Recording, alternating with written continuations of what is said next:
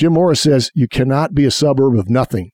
And the core city perhaps is the most important neighborhood in our city. And if we don't all chip in to make sure that it is positive and a place where we can all gather and we can work and whatever else, then we will be back to where they call us Indy No Place. And we don't want that.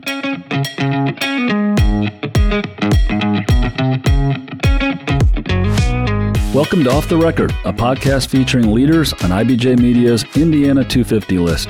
I'm Nate Feltman, CEO of IBJ Media, which publishes the Indiana 250, a list of the most influential business people in the state. Today I'm joined by Rick Fuson, CEO of Pacer Sports Entertainment. Next year, Rick will celebrate his 40th year with the Pacers organization.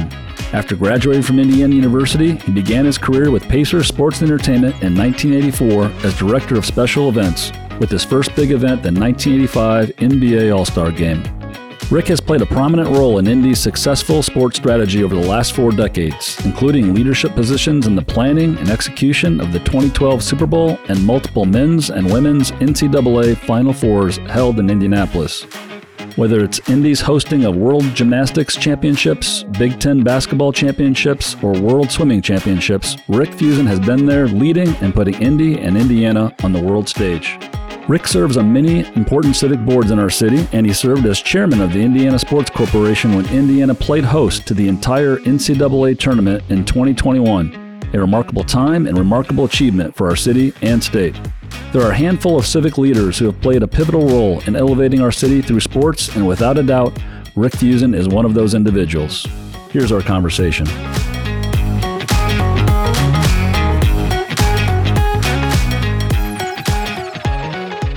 Rick, welcome to Off the Record Podcast. I'm so glad to have you as my guest. Thank you. I'm great and happy to be here. Tell you, it's a pleasure to be with you, Nate, too. As you lead this IBJ, it's very important. Thank you, Rick. Really appreciate that. So, Rick, you're an Indiana guy, an Indy guy through and through. Tell us about growing up in Indy and the young Rick Fuson. Were you always driven by sports as a kid? I grew up on the Northeast side. I went to city schools, uh, went to IPS 71, 106, and then Arlington High School. Then I ran track there. I played basketball, played football, and then went on to IU and played um, uh, football. But I never, ever, ever imagined uh, that I'd be in sports, especially as long as I've been. My dad was a sports writer for the Indianapolis News, and so some people would say, "Hey, you're either going to be a journalist or you know you're going to be a writer, whatever the case, and cover sports." But there was never really an interest there. Actually, uh, we can talk about it, but I kind of got lucky in this job for sure. You played football for a couple years. In what position did you play at IU? Well, I played a wide receiver at IU. Actually, it was fun because I got a touchdown against Ohio State. But then I tell the truth, and it, I did get a touchdown against Ohio State, but it was a JV game. But you know, but it was still a touchdown against Ohio. State. We'll State. take that. yeah, sure. exactly right. So after you graduated IU, Rick, you spent some time in California, and when you did that, did you always know that you'd end up back in Indiana, or was there a chance that you could have stayed out there or somewhere else? I came out of college in 1975, and it was an interesting economic time to say the least. And my degree's in political science, and so that says to many folks, uh, I had no idea what I was going to do. I wasn't going to be a doctor. I wasn't going to be an accountant. I could have been a lawyer, I guess. So I, I really uh, didn't specialize in anything. But I got a job in San Francisco, in Berkeley area, through Jim Morris, who was at that time working with the Lilly Endowment. And Lilly Endowment had given a grant to a, a place called the Institute for Local Self Government. And I got a chance to go out there. I was out there a year. Uh, you know, I liked California. I was there at a very interesting time. Patty Hearst got caught. It was the end of the Haight-Ashbury area. But, you know, California is not, not for me. I believe in my heart of hearts that I always thought I'd get back home. And I came back home after a year and been here ever since. Drawing on that, from your perspective, why do you think you had to draw to come back? Is there something that made Indiana special in your mind and why you decided to stay here and build your life and career here? Indiana to me is home. Indianapolis is home, whether you live in the city or you live in the suburbs. As far as I'm concerned, Indiana has everything I've ever wanted. You know, I can get on an airplane and I can go across the pond. I can drive to Chicago. I can drive to St. Louis. I can drive to Louisville, Cincinnati, whatever else. But, you, you know, I mean, it, here's home and we've got a great many things. I raised kids here, met my wife here. And I guess your expectation is what your life's about. But I love the city and uh, I wouldn't trade it for anything.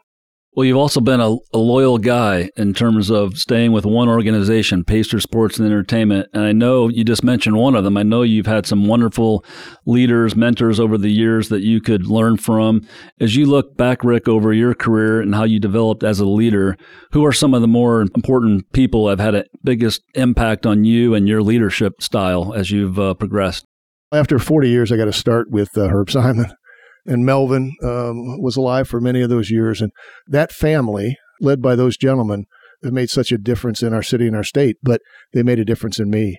Uh, and through them, through my dad, and through through the Simons, I got to meet guys like Larry Conrad, um, you know, who was the Secretary of State and who loved Indianapolis and talked so positively about it. I worked for a guy named Bob Salyers in the early days. I worked for Donnie Walsh. I worked for Jim Morris. When I got out of college uh, and come back from California, I worked for a guy named Percy MacAllister, who ran MacAllister Machinery out on the east side, but he was also a great civic leader and a leader of the, the Capital Improvements Board. Uh, so I think those people have affected me most in terms of my career. And they have given back to the community. I think they they taught me to give back to the community, and I think that's why uh, I've spent my life in one place and it changes every day. You know, we can talk about the Pacers, we can talk about the Fever, we can talk about Elton John or the Eagles or whoever, and it changes every day. And so I'm so proud that I've been able to do that and so proud that I've been able to know those men who have made such a difference. All those men that you just mentioned all had a love, I know, for the city and, and for the state. So I'm sure that had to rub off on you. Their just love for Indiana and for the city of Indianapolis. Yeah, you know, Jim Morris talks about often about uh, seeing yourself in the in the largest possible context, and I think that's what all those gentlemen help teach me that it's just not about the day job.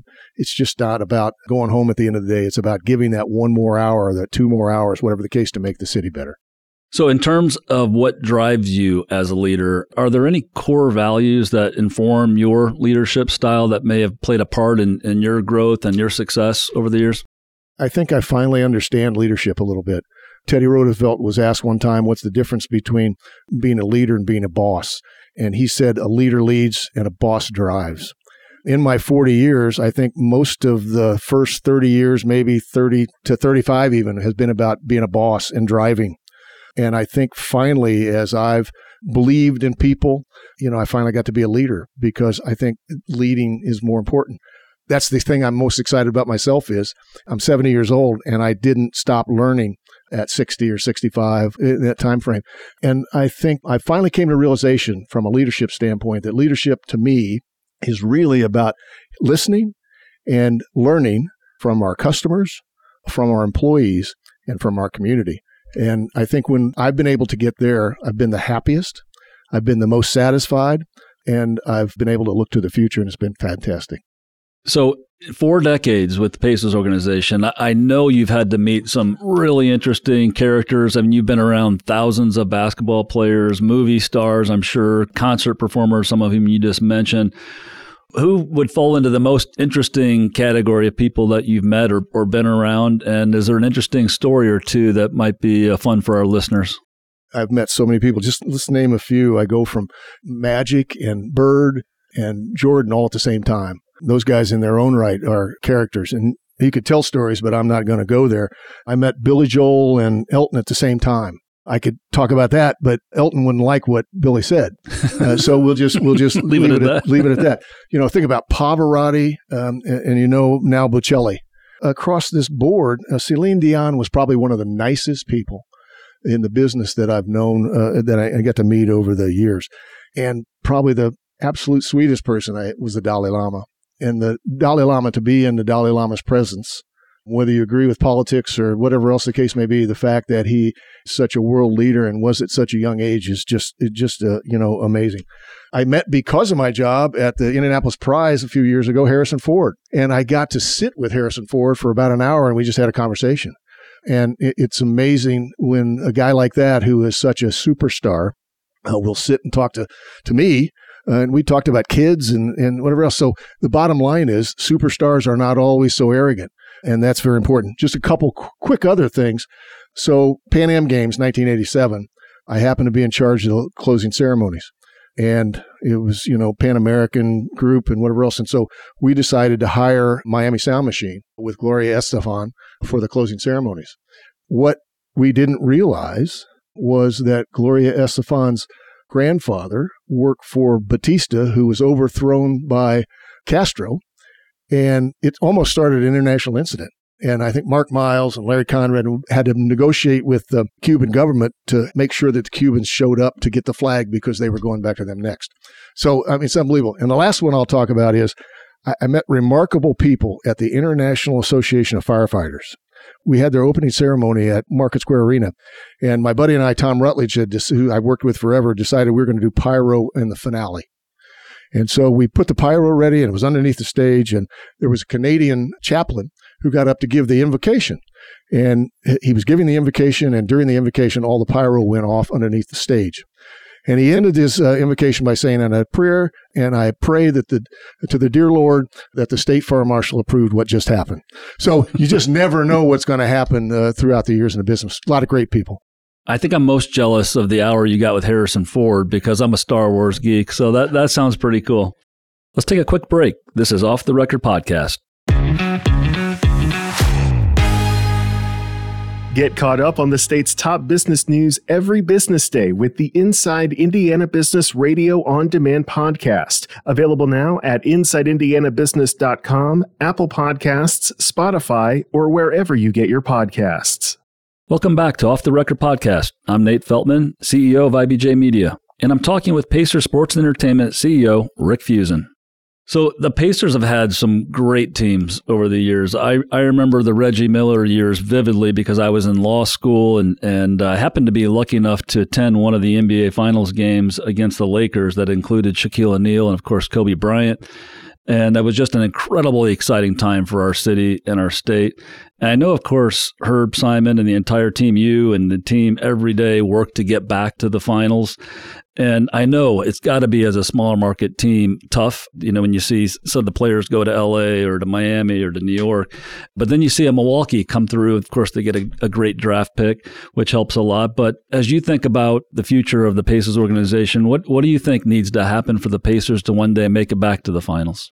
Well, I think we got to believe that uh, Kevin Pritchard and Herb and uh, and uh, Chad Buchanan and Kelly Krauskopf and the whole group is just like you said, working at it hard.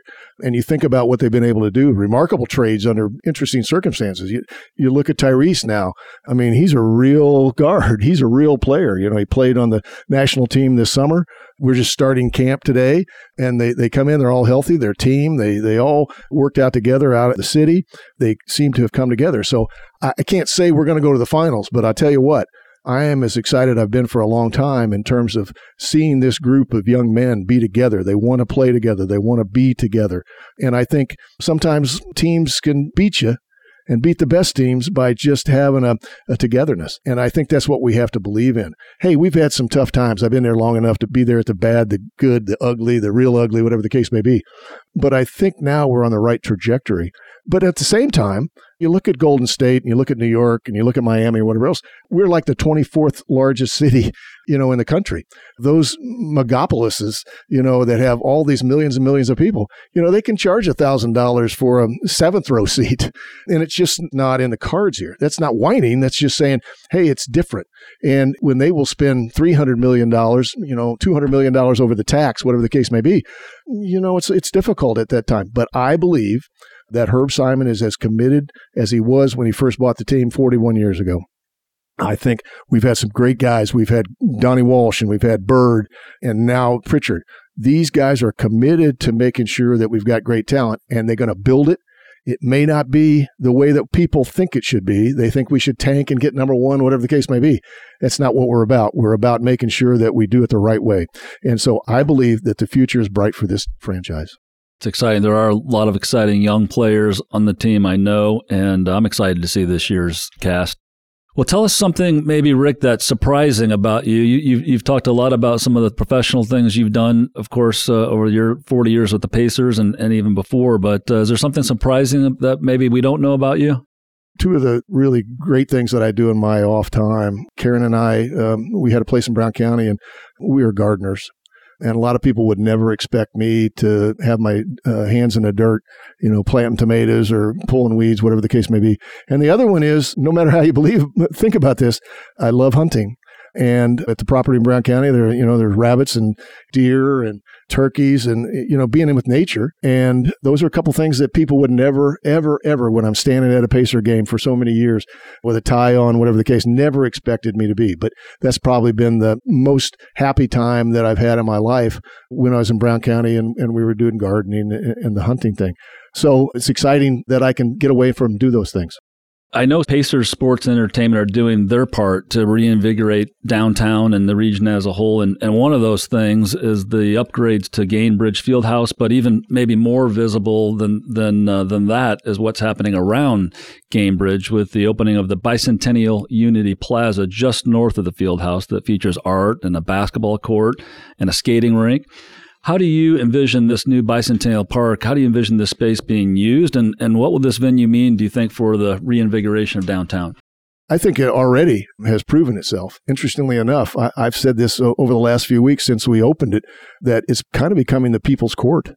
About any time of the day when it's open, you will find young people and older folks, men and women who are playing basketball, little kids I mean, it's unbelievable. And they'll do it before a game, but they'll do it in the morning. You know, we've had exercise class that, that we didn't put on. Uh, some, some folks were down there and just did their exercise class. Uh, you know, and then with the art, I think it was said when we opened the place that where else but Indiana would you have a basketball court with an international piece of art above it? And that's what's happened here. You know, our, our sphere, which is two things coming together, but they don't come together perfectly. It's about celebrating the bicentennial, but it's also celebrating unity but the work is not done because it doesn't meet perfectly. Uh, and then the sphere, which has video in it, can tell a story about whether the events are there or Indianapolis or Indiana, whatever the case may be. And as already people are coming to look at it, we want the kids to come down from third and fourth grade from all the schools around and be able to, to participate in that. And then the mural, which is almost finished, that has 40 some individuals from the last 200 years who made a difference in making Indianapolis what it is today, is just fantastic in terms of what the artist has been able to put on a building. It's just not one individual like you see, and there's so many great ones, Major Taylor and James Whitcomb Riley, et cetera, if you look around. But this has 40 some individuals who are painted in blue, basically, was surrounded by gold. So it's kind of a, a point toward the Pacers, but at the same time, it's about our history. And it's about those folks, all, all who have now passed, who have made Indianapolis so great. And we're going to use this thing as many days as we can. It'll be open every day. We've already used it for some private events. Uh, we've used it for some public events, and we have some concerts there that we're promoting. So you're going to see a lot of a lot of things happening there. But if you don't come to an event, I just want you to come there and sit and think about Indianapolis and think about your place in Indianapolis, about how this is a place where people can come together and everybody's got their opinion, but nobody has to express their opinion there. It's just about being together. Another impactful opportunity I know you're leading and it is coming up, and that's playing host to the 2024 NBA All Star game. And as I mentioned in your intro, you had just started working for the Pacers the last time Indy hosted an NBA All Star game back in 1985. Indy looks a lot different since uh, 1985. But the NBA All Star game has really turned into quite the extravaganza and media opportunity for the city, for the state. What do you think this will mean for the city of Indianapolis hosting next year? I think it's already meant a lot of things. Uh, we did do the 85, and, and that was a, really a three day event, but we had one big dinner, and then we had at Market Square Arena, we had the Saturday night, and then at the Hoosier Dome, we had 40,000 people for the All Star game. At that point, it was a record. But the team that we had there, Bird and Magic and Dr. J, and you know, on and on, was amazing. And it was new for Indianapolis, and this place was new. We had had the uh, year before we had had the Olympic game, seventy thousand people in, the Hoosier Dome, and this was a way for us to showcase uh, to the to the NBA and to the world in professional sports. This time, We've been working on this thing for seven years. Our bid was uh, taken by Larry Bird down Fifth Avenue in an Indy car and close Fifth Avenue. I mean, who else can do that but Indianapolis and Larry Bird? And the bid, we got it for 21. Uh, obviously, the pandemic came along. We had to push it back and we pushed it back to 24. But actually, it, it worked very well for us because we were able to get the whole renovation done of Gainbridge Fieldhouse and the plaza. So actually, we're in a better stead today because of the building than we would have been in 2021. So this thing is exponentially larger now. 1800 media, not from just the United States, just not from uh, North America, but they're from the world. You know, the NBA is seen in 200 plus countries and broadcast in 47 plus languages. I worked the Super Bowl, I've worked the World Championships of many kinds, the Pan Am Games, whatever else, but this really is probably the most worldwide type event that we've ever done because of the media coverage. And the other thing is, this scores of the All Star game will be in every newspaper, on every sports broadcast, whatever else, you know, across the country as well. So they're going to know Indianapolis. I mean, we have great Colts football games on CBS, but that pretty much goes geofenced. And this event is worldwide. There's not a place that won't hear about it. And that's one of the reasons we've gone to India and we've gone to the Philippines, we've gone to China, and the NBA continues to grow Africa. And for Indianapolis to be part of that for basically four or five days where they see Indianapolis in a different way, we want this to be the most fan centric all star game ever. And I've been to a lot of them and you'll know it's in Indianapolis. Sometimes you don't know what's happening in the city, but we're going to do a show here that people will remember. It's going to be exciting. I'm looking forward to it, and I know it's going to draw a lot of attention and uh, eyeballs from around the world. So it's fantastic for our city and state. Just thinking about all the things you've been involved in over the years, Rick, you've been very engaged in the community and the state. And I know you care so much about our city. Do you have any thoughts or ideas about what we could do as a city to further reinvigorate our downtown? I, I know some of the people you mentioned as mentors and, and yourself. I know how you think because I, I work with you on different opportunities that you you feel we've got to have a strong downtown, a strong core for Indianapolis region and the state as well to prosper. Any any thoughts of what we could do to to move the needle? Yeah, I have a lot of thoughts on that. And sometimes I'd be very outspoken about it, but I've been around for 40 years and I'm headed on to the future. And so I think the first thing that has to happen is we need to get rid of the negativity about downtown. Political campaigns are political campaigns, but but aside from that, all of us as leaders have got to stop the rhetoric about downtown is scary, downtown is not safe, downtown is dirty. If you think that, then then come out of your building and help to change it. So I plead with my colleagues. I plead with those who are in positions like yours or others that during the pandemic, you know, a lot of us, including John Lechleiter and others, Denny Sponsel, we went all and picked weeds downtown. This is a real case where you got to put your money where your mouth is. So I think that's one of the most important things. On the other side of it, we've got to continue to celebrate our successes. You know, if you think about what's going on downtown now, I mean, all the way up to IU Health Building, look at the cranes there. Look at the cranes we've had in, in downtown Indianapolis. Look at the money that the CIB put into the arena. Look at the hotel that the city is going to build by the convention center. And, and we're able to have two citywide conventions at the same time. Look at what Herb and his groups are looking at in terms of where the CSX building, a hundred plus year old building, you know, if it can come down and we can put a, a hotel there and some other things, you know, it's, it's dramatic. Think about, you know, the Colts are still downtown. You think about the Indians are downtown. You, you think about Ersal and the soccer team, the Pacers, the Fever, uh, all, all the things that are going on. I mean, we need to celebrate downtown. We may not have as many people coming downtown to work every day, but we got to get people to come downtown, and there's a lot to sell. That's why we're doing things like we're doing on skating. When I was a kid, we used to skate on Monument Circle, and then we did the Pan Am uh, Pan Am building. Well, that all went away, so we're going to bring it back and say, "Hey, come on downtown." We're not trying to take on Carmel or Fishers or whatever else. We got to all come together at the regional level too, and I think that will help downtown. Jim Morris says you cannot be a suburb of nothing. And the core city perhaps is the most important neighborhood in our city. And if we don't all chip in to make sure that it is positive and a place where we can all gather and we can work and whatever else, then we will be back to where they call us Indy No Place. And we don't want that. The positive news is we do look so much better than 1985, and so much progress has been made. But I couldn't agree with you more in terms of there's this uh, feeling that if you live up in the north suburbs or even the south suburbs, that it doesn't meet, really match with reality. The feeling of unsafe or or dirty, I mean, doesn't match often with reality. In this case, uh, you know, I'm right down here on the circle. IBJ is down on the circle, and we go out here, and as you walked in the building, uh, it's it's a beautiful day, and the circle is wonderful, and we got Spark on the circle that uh, drawing people. So I, I couldn't agree with you more just another mention for us. We got to do a better job of believing ourselves. And we got to do a better job of marketing to ourselves. You know, I think Visit Indy uh, does a tremendous job. You know, named the number one convention town by USA Today. You know, you think about that. That's a big deal. And we market to the other cities, we market to the people outside of Indianapolis, but I don't think we market to ourselves well enough. And we've got to pay attention and, and do a better job of many things, I think. But you're still a great city. I agree with you 100%. So the new CEO of the Indy Chamber, a guy named Matt Meldrum, who's just taking the reins or will be taking the reins here shortly, he had a, a saying that I thought was very true, which he said, you know, most of the time a brand is ahead of the product, but we've got a product, in this case, it's the head of the brand, which is basically what you're saying, that we haven't done a great job of marketing what we do have here.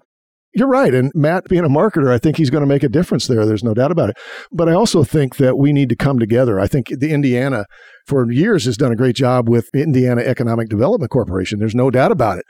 Some important people have led that, you know, but I think Indianapolis has got to come together to do that. And you know what? Sometimes, again, we don't sell ourselves there. And we're all for economic development at a regional, but we need to understand that Indianapolis we need to pay attention to Indianapolis sometimes.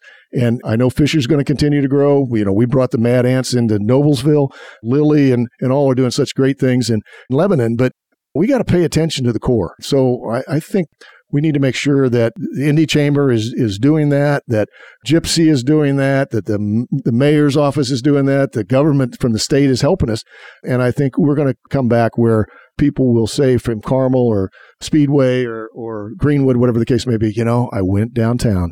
I didn't believe what they were saying, but you know what? I believe now. Very well said.